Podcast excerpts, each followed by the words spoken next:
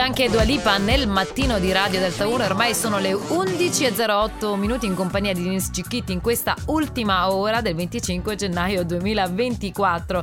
È il mio compleanno, ebbene sì, e vi ringrazio ancora perché continuate a scrivere, siete davvero affettuosi e calorosi. Ma a proposito, voglio proprio parlare con voi in questo momento e perché? Perché è arrivato il momento dell'indovinello e vi porrò un quesito, voi dovete rispondere al 349 4x4 234 con un messaggio WhatsApp, magari un vocale se volete appunto rispondere, ci fate, ci fate ascoltare la vostra voce e sicuramente sarete bravissimi e rapidissimi a rispondere eh, a questo indovinello che recita.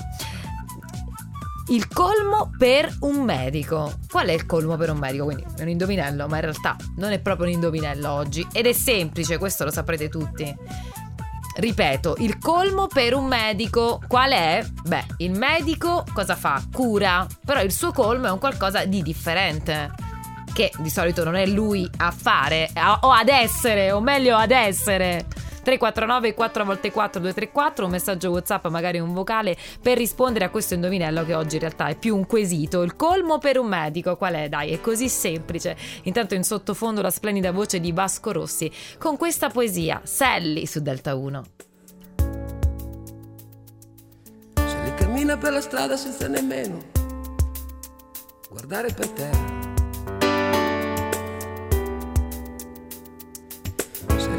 che non ha più voglia di fare la guerra.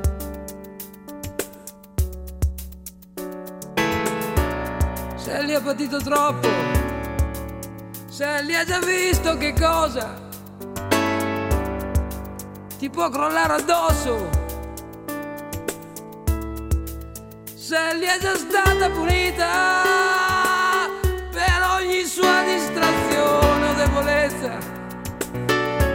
ogni candida carezza, data per non sentire l'amarezza.